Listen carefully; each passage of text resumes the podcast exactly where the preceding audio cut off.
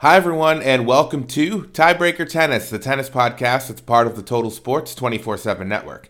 This is Chris Hayes, the host and producer for this podcast and all podcasts across the Total Sports 24 7 network.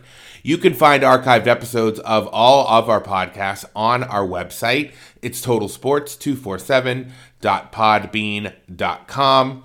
You can find us on X at Total Sports underscore 247. And please consider subscribing to our newsletter, weekinweekout.substack.com. The Australian Open starts, I guess, tomorrow, tonight, depending on where you're listening to this. Uh, I am in the uh, East Coast of the United States, Boston specifically. First matches start at 7 p.m. Eastern time. So, in about when you're here, when when this is going to get posted, probably about six or so hours. You can watch coverage on ESPN Plus today exclusively, and then there will be overnight coverage or late night into the overnight coverage on ESPN Plus throughout the tournament, as well as regular spots on ESPN. Today, we are going to cover uh, both the women's and the men's tournaments. We're going to go through each of the draws and then look at some first round matches that are intriguing and make some bet recommendations. We won't we'll we'll talk about a decent amount of matches and we'll make very clear when we're making a bet recommendation because some matches that we'll talk about we find interesting and we may even talk about the odds but we won't necessarily make a recommendation. So that's how it's going to go. We're going to start with the women first because this field is so intriguing because there are so many champions. It's such a deep field, but it's not really deep from a seeding standpoint, sort of in the middle towards the end of the seeds. It's not particularly deep. It's like after that, the draw gets quite deep in terms of who is in it and potential for upsets and moving through draws depending on matchups, seedings, what have you. So, uh, for a recap, last year's champion was Aryna Sabalenka. She defeated Elena Rybakina in the final. Rybakina was the 22nd seed, I believe, last year, and she took out Iga Swiatek, the favorite in the fourth round, to make it all the way to the final. And get this for the first time in the tournament's history, you have to listen to all these champions in the draw. They have six former Australian Open champions alone in the draw. Sabalenka from last year. Naomi Osaka is back from maternity. Caroline Wozniacki is making her return from maternity. Angelique Kerber is making her return from maternity. And then two other champions in the draw include Sofia Kenin from a few years ago, and then Victoria Azarenka. Now, those are just the champions of the Australian Open in the draw.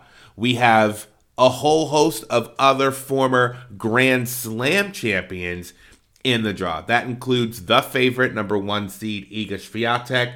We have the number three seed Elena Rybakina, who's a former Wimbledon champion. Four seed Coco Gauff, who won the U.S. Open. We've got seven seed Marketa Vondrousova, who has won Wimbledon. Nine seed Barbara Krejcikova, who has won the French Open. Eleven seed Jelena Ostapenko, who has won the French Open. We've got Emma Raducanu in the draw, who was a U.S. Open champion, and Sloane Stevens is floating around in this draw. She's had success at the Australian Open before, and of course has won the U.S. Open. We also have major finalists in this draw, including number six seed Ons Jabeur, who's made three of the last six major finals. We've got the 32 seed Leylah Fernandez, who was a U.S. Open finalist. Anastasia Pavlyuchenkova, who is a French Open finalist. Karolina Pliskova and Danielle Collins. And Collins was the uh, Australian Open finalist just two years ago, and she has fallen to unseeded status. So this draw as I said, is extremely deep, but it's not necessarily deep in terms of the seeded players. It's just the depth of the draw overall. And the amount of champions at the major level in this draw speaks to, I think, the unpredictability of this tournament because it's almost as if favorites to move on aren't necessarily the seeded players. And we'll talk a little bit about that as we go through each of the sections. So, uh, the way this will work is there are eight sections, and those sections uh, comprise uh, 16 players each. And we'll go through the section by the highest seeded player. That's what we'll call the section. We'll do this for the men's side as well. And we'll make some uh, recommendations as to who we think will advance to the fourth round and then the quarterfinals, and then uh, talk about potential champions, and then go through some of the first round match uh, odds that we like across the board. So, for the first section, this is kind of crazy. We have this is Iga Swiatek's section. She faces Sofia Kenin in the first round, which is a terrible draw for her. Not only that, in the second round, her opponent is either Danielle Collins or Angelique Kerber. Those are two names you've already heard. Collins was the finalist two years ago, and Angelique Kerber is a former champion. So this is a very challenging draw for Swiatek out the gate, but I think it gets easier if she's able to get through these first two matches. The other seated player on the bottom of the section is Veronika Kudermetova, who I don't think is particularly dangerous. She has Marie Bouzkova potentially in the third round, who I also think she can get by as well. So this draw thins out for Swiatek, I think, a lot if she can get through the first couple matches. I would anticipate that her most likely fourth round p- opponent is the 19 seed Alina Svitolina, who has won 17 WTA Tour singles titles herself. She took some time off. I believe she had a baby as well, and I think that's why she was off the tour for a little bit and is now coming back. She's been as high as number three on the tour, and she is an absolute fighter. Kind of like Swiatek is. Their games are different uh, uh, Svitolina is a little bit more of a retriever, whereas Swiatek uh, controls points a little bit more. Um, that's my anticipation for a fourth round matchup. I think Swiatek gets by Kenin. I think it's a, more of an unfortunate draw for Kenin than it is for Swiatek. Kenin is just outside of the seeded players at world ranking number 38. And then you you know you've got Collins and Kerber in that second round match. Collins has faded a little bit and um, not the best to get Kerber. Kerber had a great win in the United Cup against Ajla Tomljanovic, and uh, she watching some of that match, she was up to her old tricks and uh, you know, hitting the ball right on the line, hitting the ball really flat, and getting to a lot of the shots that Tomljanovic was throwing at her. So that was nice to see. I am going to go with uh, one of my picks for this draw is Angelique Kerber at plus 175. That's a pick we're going to make. We think she can get by Collins. Collins has just fallen on a lot of inconsistency in the last couple years, and we don't know that she's found her game just yet we think it's a really tough draw for Collins. We would have liked to see Danielle ease into the draw, but unfortunately, that's not going to happen. Um, like we said, Kerber showed some pretty good form in the United Cup, and we think she can get by this first round match to set up a clash with Swiatek in the second round. Ultimately, we like Swiatek to advance to the quarterfinals in Section 1. Section two, this is the Vondrousova section. We don't think Vondrousova is the favorite to get out of this section. We like the 11 seed, Jelena Ostapenko, to advance through the fourth round into the quarterfinals. Ostapenko looks fitter this year. She just won the tournament in Adelaide, beating Kasatkina in straight sets in the final. She has uh, a, a pretty challenging draw, though, I would say. She gets uh, wild card Kimberly Birrell in the first round, which should be fine. But then her second round match could get tricky with the winner between Ajla Tomljanovic and Petra Martic. That could be uh, a challenging, probably a three setter, I would think, for Ostapenko to get through. And then her third round opponent is likely Victoria Azarenka. Uh, Ostapenko and Azarenka, you know, veterans on the tour, have uh, faced each other plenty of times. Azarenka has been on the tour for so long and has so many wins and knows how to win. and it, that could be one of the draws of the tournament if it materializes that way. Azarenka has beaten Ostapenko every single time they have played, uh, including uh, the quarterfinals in Brisbane just a few weeks ago when Azarenka took down Ostapenko 7 5 in the third set. So that could be one of the more captivating matches if it were to materialize. We would favor Ostapenko in that match, uh, considering her form this year. I believe that loss to Azarenka is the only one she has on the year. And again, we think she looks fitter and more motivated. She is re entering the top 10 this week after uh, a lengthy absence, which came off the heels of her French Open victory. On the bottom side, of this section. Again, it's uh, Vondrousova anchors the section. The other seeded player is 27 seed Emma Navarra, who just won uh, a tournament herself this past week, beating Elisa Mertens, and uh, she has moved up the rankings to um, a career high of number 31. She's seeded 27 in this tournament. She's not a particularly dangerous player, but I think she could get through to the fourth round here, depending on uh, Vondrousova's form. Von Vondrousova is extremely streaky. She's either beating everybody or losing. So she could easily get bounced by qualifier Diana Yastremska in the first round, who's been as high as 21st in the world. Or she could cruise on through to the final. Like she's so unpredictable. We're going to say that Navarro is maybe a little bit fatigued from this past week and doesn't get through and um, let's let's move on Drusova into that fourth round where Ostapenko I think will move on. So we like Ostapenko for the Vondrousova section, section two. And again, the winner of this section would face the winner of the Swiatek section. On to section three. This is the Rybakina section. She got a really challenging draw getting Karolina Pliskova in the first round. Uh, Pliskova has uh, started to uh, fade a little bit in terms of consistency, and uh, this is more of again an unfortunate draw for Pliskova than it is for Rybakina. Like it stinks for Rybakina to get somebody who's a former world number one in the first round, but Pliskova is showing, in my mind, stamina issues and uh, could get quite honestly steamrolled in this first match. It, it, is somebody who would be a great hitting partner at this stage in her career, and I don't know if she's as threatening as she was earlier in her career. So this could be a good match for Rybakina. The rest of this section for her, I think she can cruise.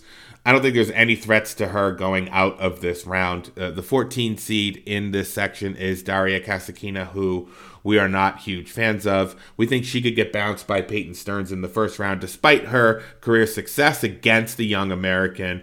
We hope that Sloane Stevens awaits in the second round. We we we think that Stevens still has the goods, but she just doesn't bring it to the table all the time. She loses to players she shouldn't. She's so talented. She doesn't hit the ball as hard as you think she would. She doesn't retrieve as well as you think she would. That on paper, Stevens should be a top 10 player. She's just not there. But uh, she's always dangerous. And I think with this draw, uh, Stevens could make some noise and at least get, get some wins. I think Stevens just needs to get some wins and start 2024 on the right foot. We think that the draw sets up for her to do that. We're going to put her through to the fourth round to face off against Rybakina and then bow out. So we think that Stevens has the potential for a strong showing. Uh, with her demise coming at the hands of Rybakina, who we think will steamroll through this section.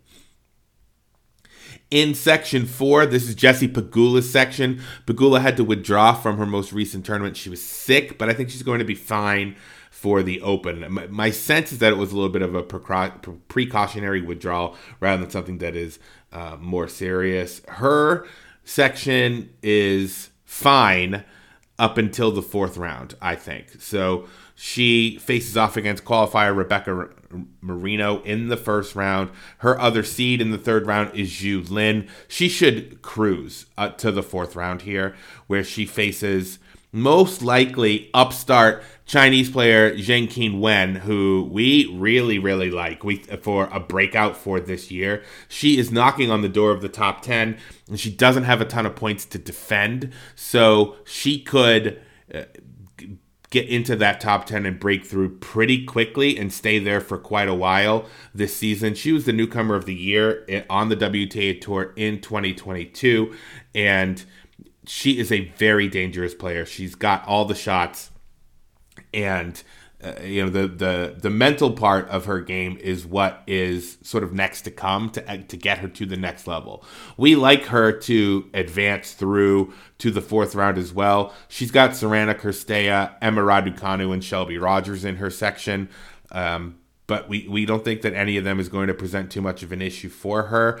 And we like her to move past Pegula in the fourth round and into the quarterfinals. And I think that would be her first quarterfinal at a major in her career. Oh no, she made the U.S. Open quarterfinal last year. So coming off the heels of that, we like it for her to get to her second quarterfinal. Pegula, you know, she's developing this reputation. If you've if you're seeing Netflix, her and Maria Sakkari combined, you know they're they're consistent players, and this goes for Andre Rublev on the men's side, where they're they're just not threats to win majors. Like they can win smaller tournaments, they will rack up a lot of wins throughout the season, but when push comes to shove, they're not champions. And Pegula is starting to come up against it in her career. We think that Zheng is an unfortunate 12 seed in her draw, and we find uh, Zheng to be problematic for Pegula at this part of the draw, and we like Zheng to move on to the quarterfinals.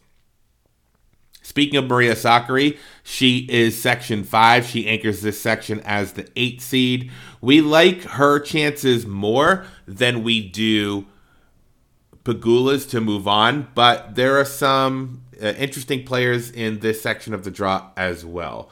Her seeded player is in the third round is Elisa Mertens, the 25th seed. Mertens is annoying to play because she doesn't hit the ball super hard, but she has all the shots.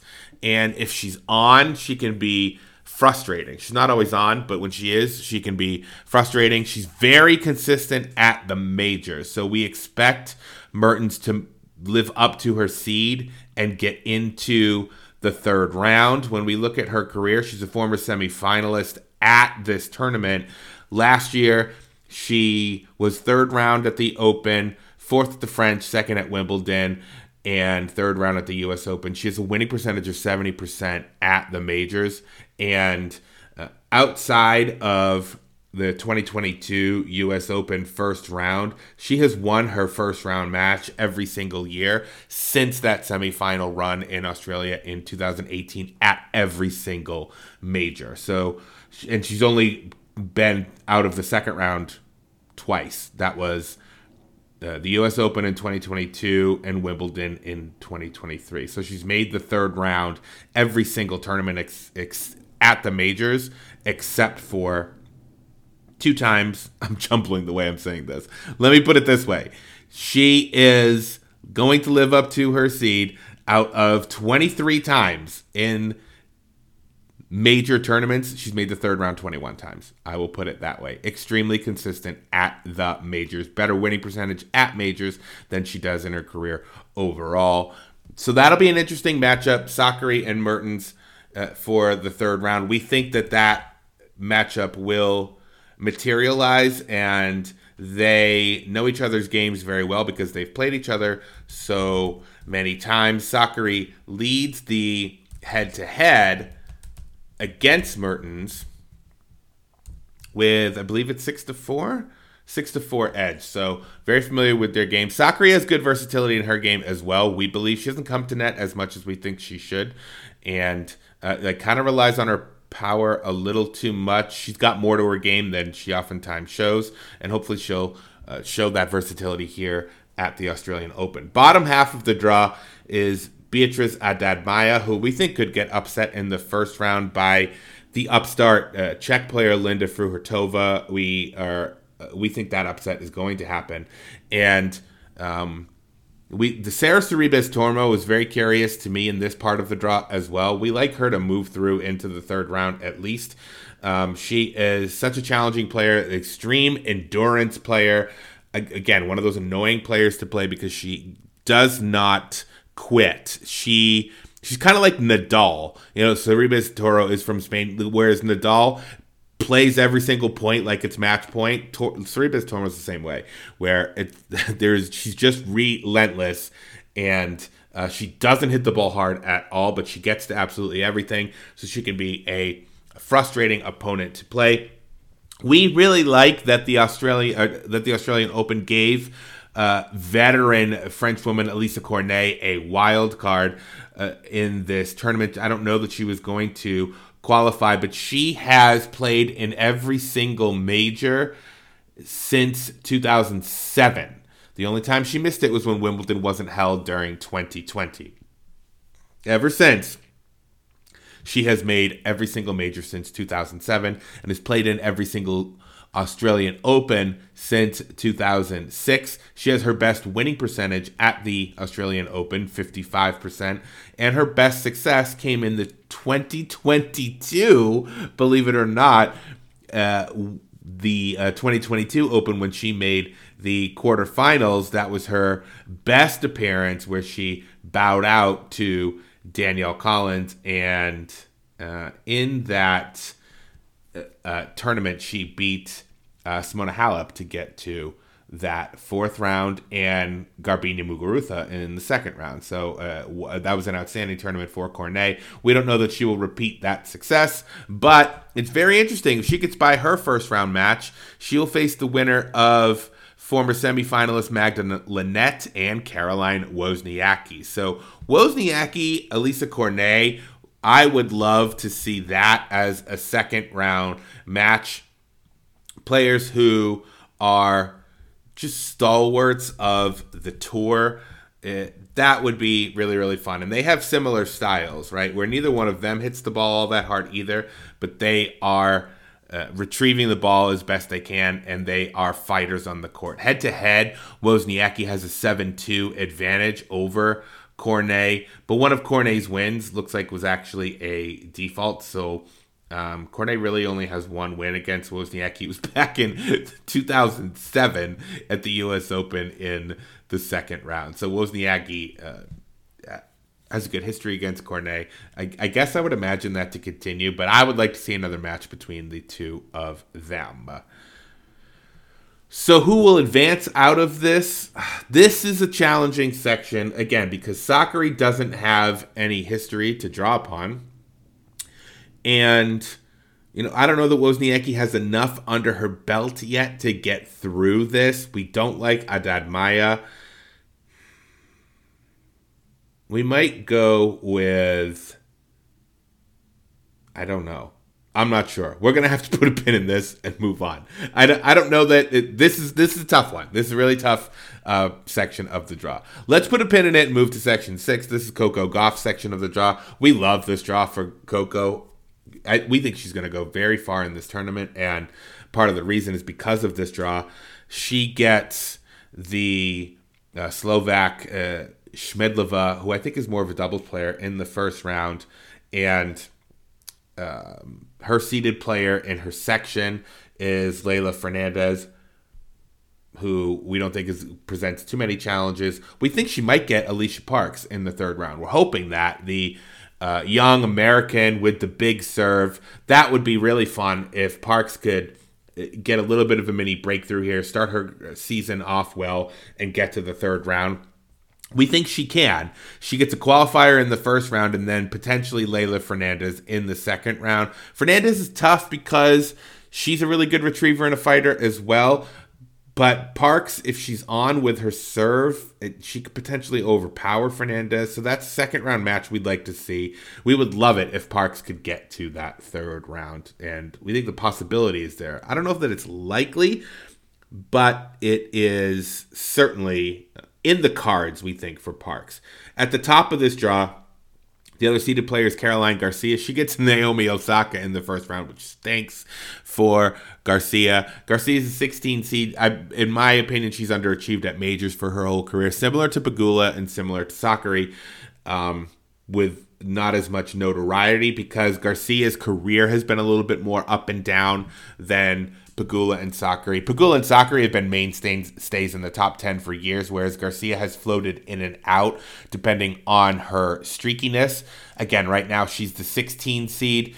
We think uh, the winner of Osaka and Garcia should be able to move into the fourth round. Looking at the rest of this draw to get Gauff, we don't think either one of them is going to get by Gauff.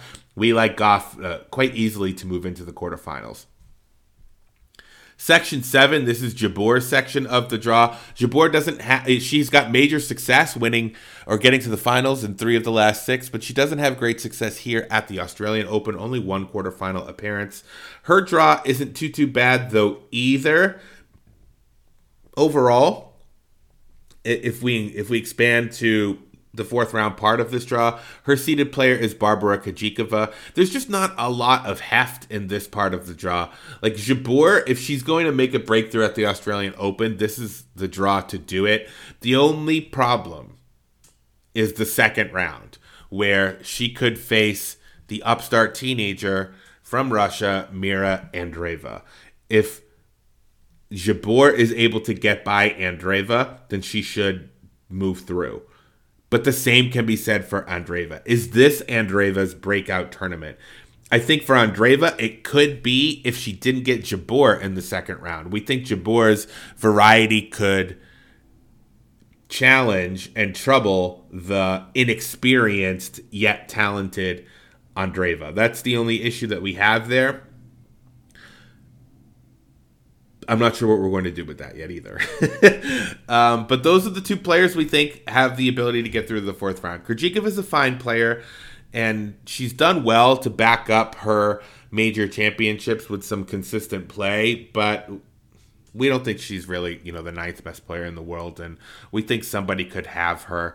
Um, it could be Alexandrova, who is starting to slowly get her ranking up a little bit there's just not a lot in this part of the draw, like at all. Um, it's going to be Jabeur, Andreeva, or Krejcikova, and we put Krejcikova third on that list. In section eight, we really like Sabalenka to move through. There are some intriguing first round matchups, but they're not in her section. Sabalenka, we think, will easily get through to the fourth round. I don't see any challenges whatsoever. We we see this as like a straight set, straight set, straight set, all the way to the fourth round. Not dropping even too many games. Not breaking a sweat until she gets to the fourth round.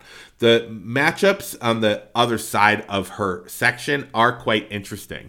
We've got Samsonova, the 13 seed, facing off against uh, former top 25 player Amanda Anisimova, who had taken some time off of the tour. So she might not be uh, fully ready yet. And again, it kind of stinks for Anisimova to have to face a seeded player in coming back, but that's the way the draw sometimes works, unfortunately. So we like uh, Anisimova, unfortunately, to, to go down to Samsonova in that first round. Also, in that section of the draw, we've got former finalist Pavlyuchenkova facing off against 21st seed Donna Vekic and Paula Badosa, who I think we missed. Is she a finalist as well? No, she's only made the quarterfinal. Okay. Uh, pa- Paula Badosa, former world number two, faces off against the athletic Taylor Townsend in the first round. We think that's going to be a very intriguing match, contrast of styles. Townsend, one of I think the most aggressive players on the tour, likes to play points quickly and get to net, which could challenge a player like Badosa who likes to hug the baseline.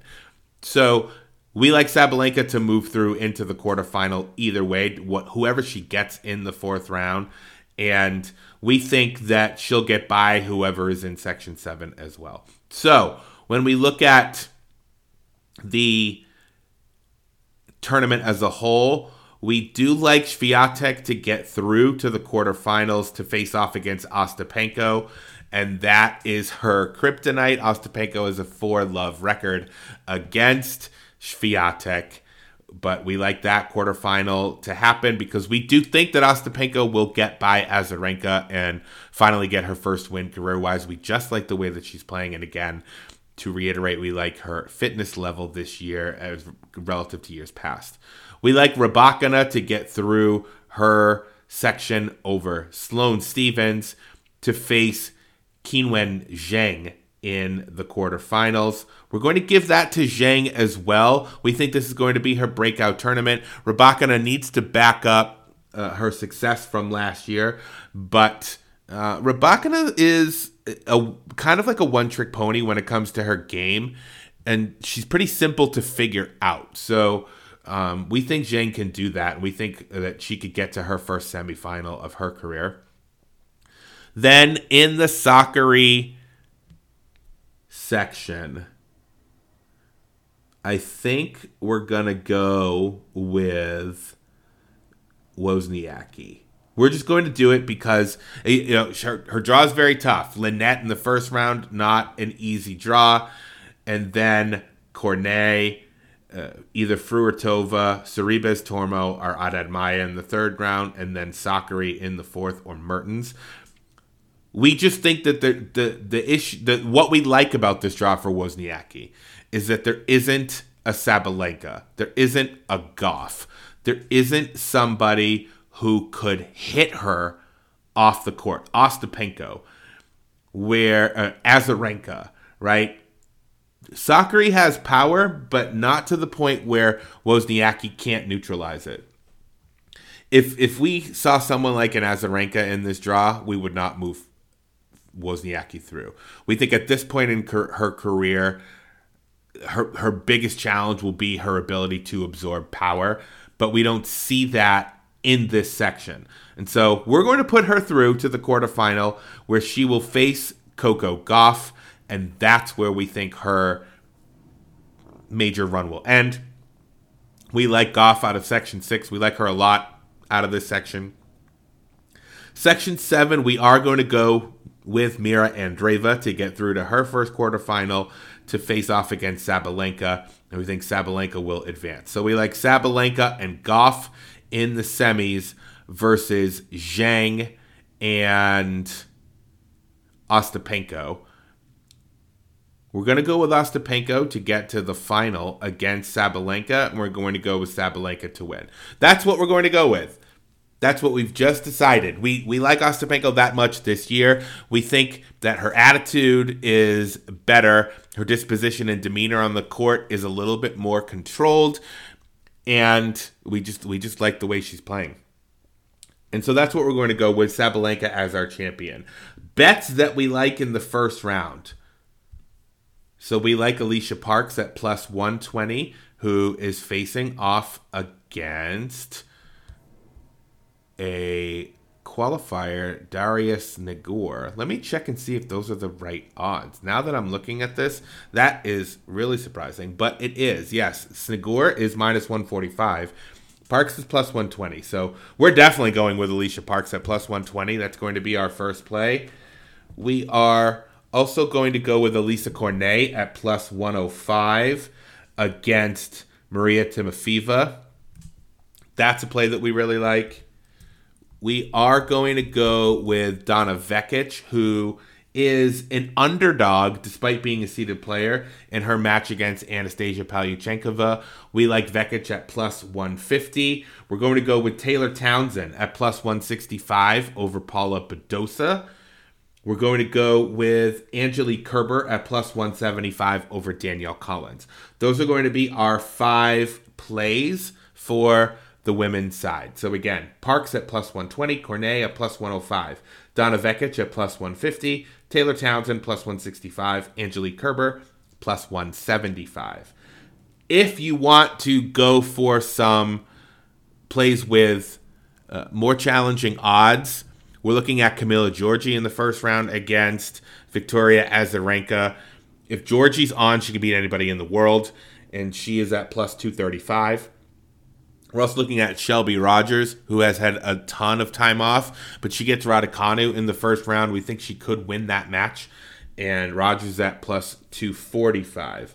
Those are the two plays that we're looking at that have longer odds. We are not going to play them, but we are considering them, and we might look at them for some games played odds or players to win a set, those types of plays. And if we do, we will post them on X.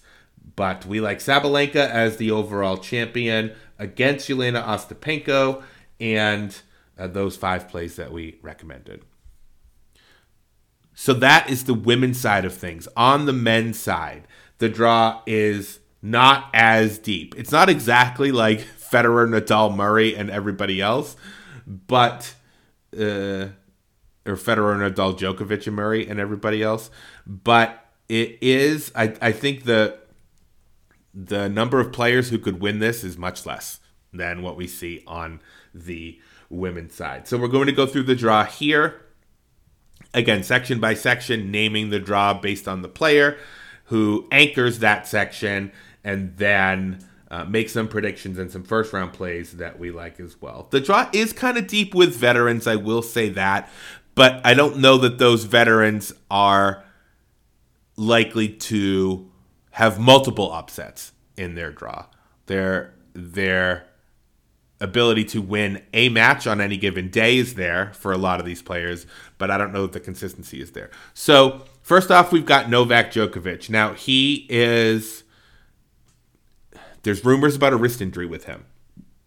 So, it'll be very curious to see how that plays itself out. His first two rounds, you could not ask for easier. You've got a qualifier in the first round, and then um, two Australians, uh, Popyrin and Polmans, who, uh, I mean, he's going to be in the third round. Uh, he's going to snap his fingers and he's going to be there.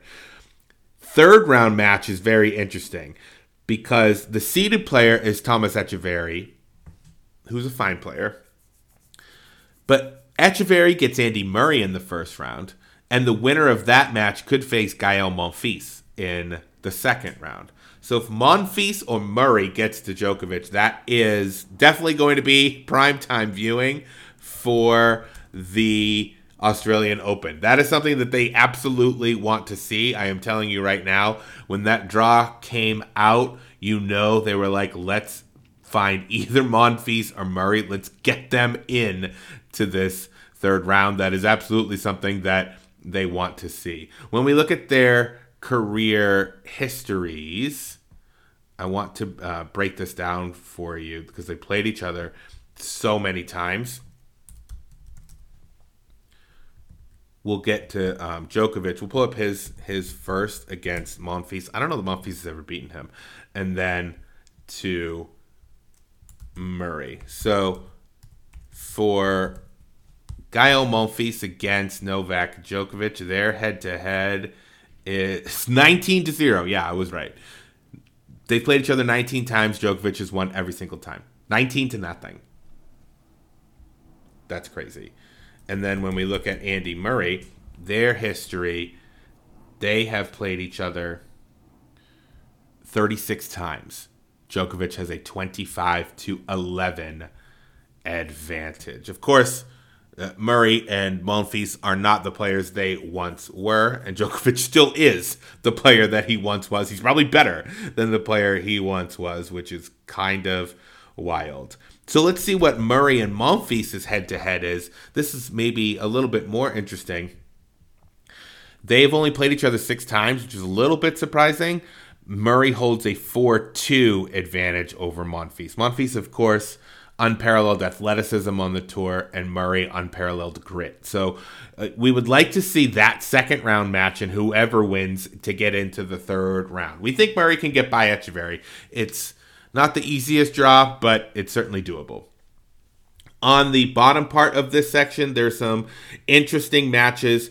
Ben Shelton is the 16 seed. This was his breakout tournament last year, uh, reaching the quarterfinals and uh, getting his career or getting 2023 off right. He had a little bit of a dip and then, if you recall, made the semifinals of the US Open, but he was, I th- believe, outside the top 100 when the Australian Open. Uh, start at, at the start of the Australian Open last year and got to the quarterfinals. I believe he lost to Tommy Paul who made the semi. So Shelton, you know, his, his seeding is based off of his performance at the majors last year.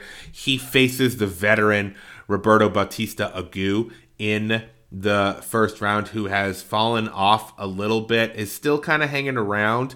He is a former quarterfinalist here. Um, it's a good match for Shelton. I think Bautista Agut will provide a good backboard for Shelton to get through. Not exactly someone you want to see because Bautista Agut is definitely capable of winning this match, and Shelton is erratic. If Shelton contains his play and keeps the ball on the court rather than you know sailing balls long on his racket, then he should be fine. Uh, there's another match here that's very intriguing in the first round. It's Adrian Mannarino, another backboard, versus uh, Stan Wawrinka. Uh, Mannarino's a 20 seed, and he's playing really well. We imagine out of this section, with Mannarino, Wawrinka, uh, Bautista, Agut, and Shelton, that Mannarino will get to the fourth round against Djokovic and then Djokovic will beat him in straight sets. That's our prediction for this section. We like Mannarino uh, to uh, upset Shelton if that matchup uh, materializes, and if it does, we could see Djokovic, you know, playing a match with Mannarino like 7-6, 6-4, 6-1, something like that. The second section is the Tsitsipas section. It's hard to believe with Tsitsipas. He was a finalist last year in this tournament. Oh, I didn't go through that for you. Let me let me take a little bit of a step back. The major champions in this tournament: Djokovic, Alcaraz, Andy Murray, Medvedev, Stan Wawrinka, Marin Cilic, and Dominic Thiem. And then finalists include Casper Ruud, Alexander Zverev, and then two unseeded players, Matteo Berrettini and Milos Raonic. And when we look at uh, Tsitsipas, he faces Matteo Berrettini in the first round.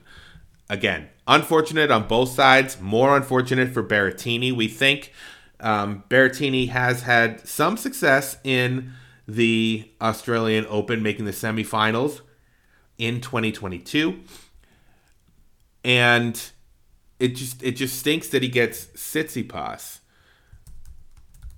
Um, Tsitsipas's career, it's almost like it's not as dramatic as Sakari, but there's there they've kind of followed similar paths in that it's almost like a now or never situation with both of them if they're going to win a major. Um, Tsitsipas maybe has a little bit more bandwidth, but that window is certainly closing. And We'd like to see him get it done this year, if at all possible. Um, does have a good record against Berrettini. They've played three times, and he's won all three matches. So that is, of course, working in his favor. So again, unfortunate draw, but either way, um, we like Tsitsipas to get through. Jordan Thompson is an extremely interesting second round match. He is starting to play a little bit better recently. And he is tricky because you don't know what kind of game he's going to bring. He could either be very aggressive, he could hug the baseline, he could attack the net. He can do a lot of different things. It's just a matter of whether or not he does do them. He upset uh, Alexander Zverev in uh, the Japan Open last year um, for uh, a top 10 win, and he beat uh, Tsitsipas at the third round of um, BNP Paribas last year as well, also known as Indian Wells. And he, I don't know. This is a very interesting second round match. We like Thompson potentially to upset Tsitsipas. So let's go through the rest of this. Lorenzo Musetti is the 25th seed. We think he'll probably be fine getting to the third round and facing either Thompson or Tsitsipas. At the top of this section is Taylor Fritz. Fritz really, uh, this is to me, this is the year he needs to break through at a major as well. He has broken through at the Masters 1000 level with his win, I believe, at Indian Wells, and he uh, he hasn't done it at the majors though, at all. He's only gotten to the quarterfinal. He got to the quarterfinal U.S. Open last year and at Wimbledon two years ago. It's you know with Tsitsipas and Fritz here, it's one of them. They they've got to do it. They've got to do it now, and um, you know they're gonna face Djokovic in the quarterfinal, who's potentially battling a wrist injury. So got to take advantage of any opportunities they have. Fritz's section is fine. It's he's likely getting Cerundolo in the third round or uh, Marin Cilic, who's coming back, but we don't like you know, players coming back with their first tournament being a major, especially on the men's side versus the women, though. Because on the men's side, you have to go five sets in the majors, whereas there are three sets in every other tournament. And the women's side, I don't want to say that it's easier, but it's something that they're more familiar with because they play three sets in every tournament. Whereas the men, if you're coming back from injury and you have to go five sets all the time, that just doesn't that's not a recipe for success. So uh, as much as we are fans of Cilic, we like Cilic a lot, but we we don't know that this is the you know this isn't the way you want to come back having to having to play in a major like this. So Fritz should get through to the fourth round versus whoever he gets. We think it might be Fritz versus Musetti. We like Musetti uh, to get Jordan Thompson in the third round, and then um, Fritz to get by him. So Fritz and Djokovic is what we're going to go through for the quarterfinals here. Section three, moving on, we've got Jannik Sinner, who faces a decent player in round one in Botic van de Zandschulp. Uh, he has uh, not played as well recently, but he has been as high as 22 in the world. So a good first round test for Sinner, something he should get through comfortably, but a good first round matchup. Somebody that he's not going to walk over who should give him a little bit of resistance. The rest of his draw is fairly straightforward. The seeded player is Sebastian Baez. Baez is an underdog to JJ Wolf in the first round. We'll see how that shakes out. We don't see any threats to Sinner's advancing to the fourth round here. The bottom of the draw is much more interesting. It's Karen Khachanov, who's a 15 seed, who has had success at this tournament in the past, making the semifinals just last year. And uh, he could face Frances Tiafoe in the third round or Borna Coric. Coric and Tiafoe is a first round match that that is one that stakes for both, right? Because both of these players have the potential to get to be semifinalists, I think, at this tournament. But unfortunately, they have to play each other in the first round. This will be a very high quality match. We anticipate Coric just outside the seeded players. And it depends on who's going to be in better form. Two of the fittest players on the tour easily. Um, we we think that having to face each other in the first round will unfortunately not pay dividends later on to where they might be fatigued uh, throughout the rest of the tournament. So um, we like that for Khachanov um, to get through to the fourth round and then bow out to Sinner. So we really like Sinner to move through. We like Khachanov to live up to his seed, but only because Tiafoe and Coric are playing each other in the first round. If that were not the case, we would think about it a little differently. But we'll say that Khachanov gets to the fourth round and then loses to Sinner. Section four, this is Rublev's section. Rublev is the number five seeded player. He's never been past a quarterfinal in his career. It feels like a little bit of a broken record with some of these players. He's got Sebi Korda in his uh, part of the draw in the third round, the 29 seed. Uh, Korda uh, has top 10 potential. And um, we wonder if this is going to be the time that he lives up to it. His best showing at a major was in this exact tournament last year when he made the quarterfinal. He lost to Karen Khachanov and had to retire in that match. But Korda beat Medvedev last year in the third round and got past Hubi Hurkacz uh, 7 6 in the fifth set after losing the fourth set 6 1 to move on. So, Korda, we wonder if he can build off of that success and defend some points.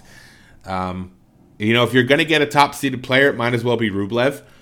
Uh, Rublev is one of the hardest hitters on the tour, but doesn't have a ton of variety, doesn't have a plan B. And so we think that Korda could get back to that fourth round. And we think he can get back to the quarterfinals and live up to that quarterfinal achievement that he had last year because the top section here is anchored by Alex de Minaur, who faces the uh, tough server Milos Raonic. Now, we would much again favor Raonic in this matchup with de Minaur if it were a tournament that was not a major. If it were if they if Raonic only had to win two sets, we think the odds would be much different and we would like his chances much more. But de Minaur can outlast anybody. one of the fittest players on the tour, one of the quickest players on the tour, and can play all day long from Australia, so the heat won't bother him. And so we like de Minaur to reach the fourth round when we look at the composition of his section uh, to get to face Korda, and then we like Korda to move through as section four. So we like Korda facing Sinner in the quarterfinals. In the bottom half, this is a very interesting section. It's anchored by the eight seed Holger Rune, and the nine seed at the bottom is Hubi Hurkacz. Hurkacz has not had too much success at the majors, save one semifinal appearance in 2021, and Rune is uh, still very, very young as an 18. He's only 20 years old. So when we say he hasn't had success at the majors, it's because he hasn't played in too many. So uh, we're not uh, concerned that you know, you know, someone like a Rublev who's played for years now and has not broken through. That's not the case with Rune. We think Rune is going to get upset in this first round by um, Nishioka. Nishioka is now Rune could win love, love, and love, and I'm not even kidding. But if Nishioka can frustrate you with the way he gets balls back, he he hits the ball so slowly, and he gets to pretty much everything until you exhaust him, point after point after point. It, I mean, you, Nishioka could win this match and not have a single service winner, but Rune, it's it's his game is temperamental, his mind is temperamental, and we're not sure where he's at. If you remember his meltdown at the US Open last year, complaining as a number four seed that he was um, insulted by playing on the you know an outer court, you know that that he was being disrespected by the Open for you know not not being able to play on a show court in his first round match and then he lost that match to Roberto Carballes Baena in four sets. So I don't know. I, you know, I, I think Rune has a lot of growing up to do, and it could be that he does so this year, but we don't think he does so at this tournament. Nishioka's plus 550. We're going to put a little bit of money on that. We don't like Nishioka in terms of like him as a player, to be quite honest, or his ability to advance in the draw but we think it's just a super intriguing matchup, one that will frustrate Rune to no end. Hurkacz's section is interesting. We think he should get through. He could face uh, Denis Shapovalov in the second round, the former top 10, I believe top 10 player, um, former phenom really on the tour, who has just not lived up to his talent. Some of it being injury, some of it being mental. Um, extremely likable player for sure, but just you know he hasn't lived up to the hype. Um, we would like to see him come back, but we don't like the fact that he would have to get Hurkacz in the second round. And the rest of this draw should be fine. So we like Hurkacz to move through to the quarterfinal in this section. Section six, this is Medvedev's section. It's pretty good for Medvedev with a little bit of resistance at the top part of the draw. Uh, 13 seed Grigor Dimitrov, who had a very good year last year, uh, including beating Medvedev, I think, um, very recently. He gets Martin Fucsovics in the first round, who's just a challenging player, the strongest, fittest player on the tour.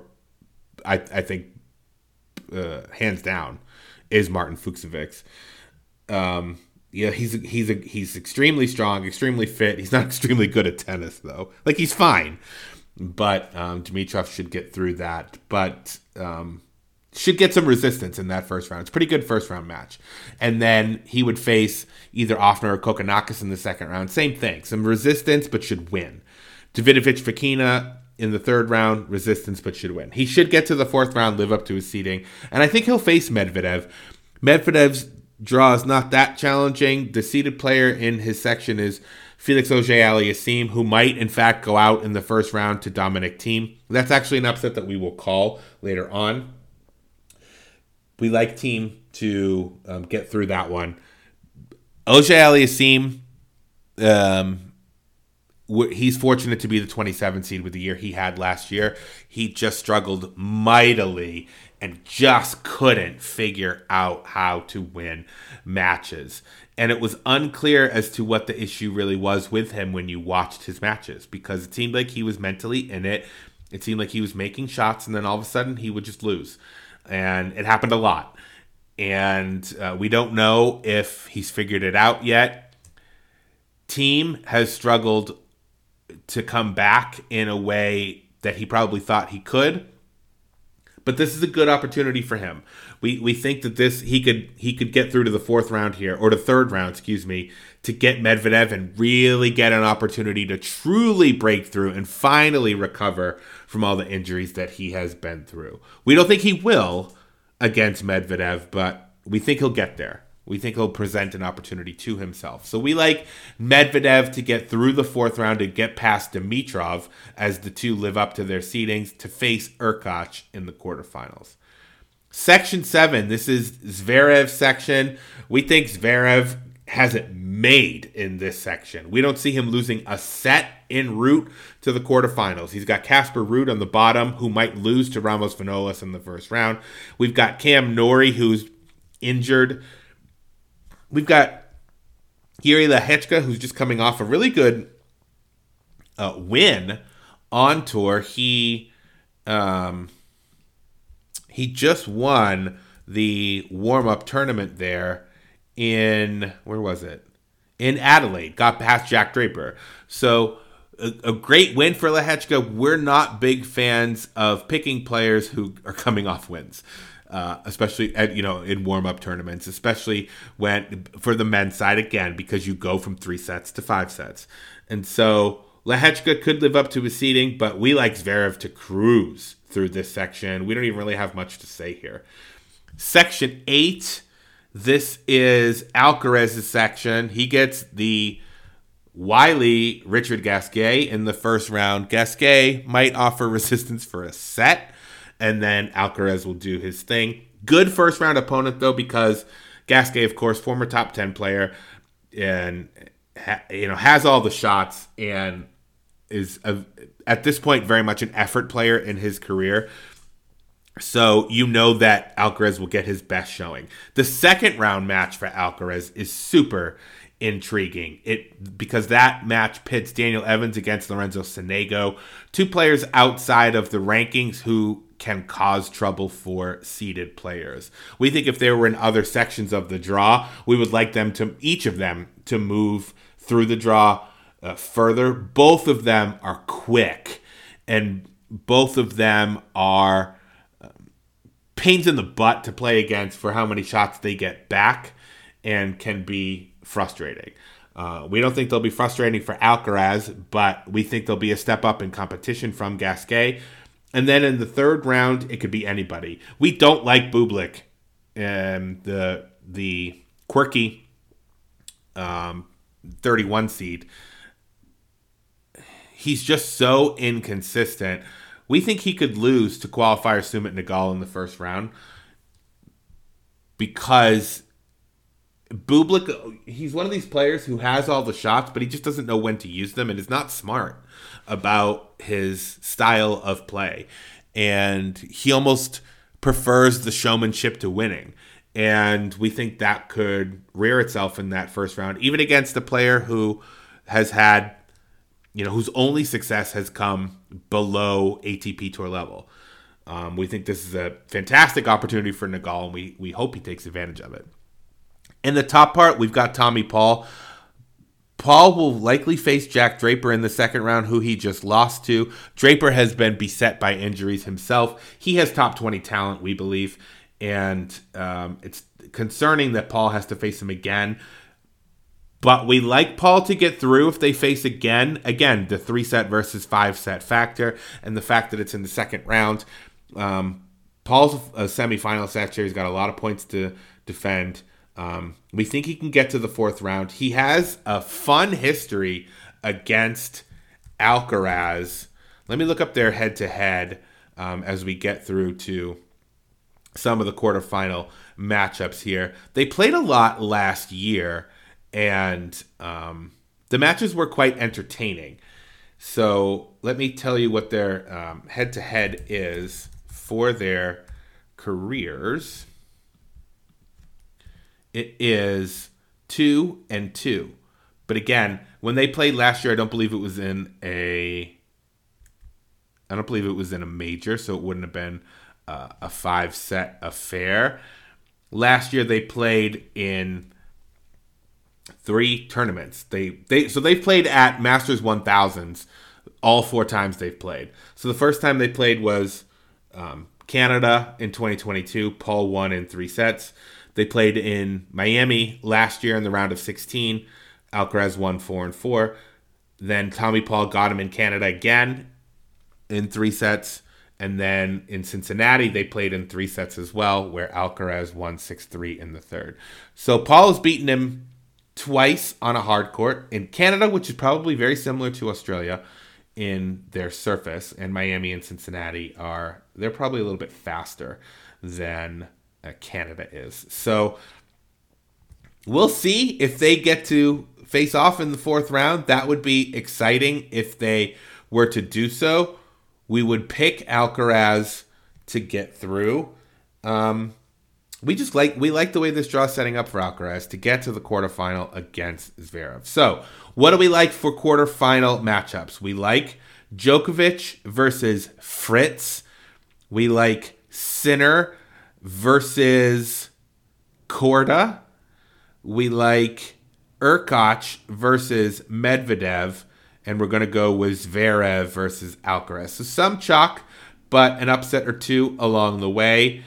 We think Novak gets past Fritz in straight sets, to be honest. We like Sinner to get through against um, Korda. We like, let's go with Hurkacz to beat Medvedev and get to a semi, and then Alcaraz.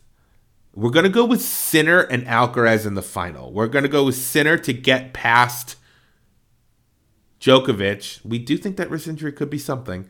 And then let's go with Alcaraz to um, get past Hubi Hurkacz in the semis. And then let's go with Sinner to win his first major. We're going to go with a little bit of an upset here. Everybody's talking about Alcaraz versus Djokovic, but I think people are forgetting about Jannik Sinner. We think he's the third best player in the world. We do think he's better than Medvedev, and um, that's what we're going to go with. So if we look at Jannik Sinner, his runner-up odds are plus 900 right now on DraftKings. That is pretty intriguing. Uh, semifinals are plus 225. That's a better bet. And we are going to put some money on that for Jannik Sinner. Plus 225 to make the semifinals. That's going to be our play for the draw. Some plays we like in the first round. We are going to go with Daniel Evans at plus 125 over Sonego. We think that's basically a coin flip, so there's value in plus money there. We're going to go with,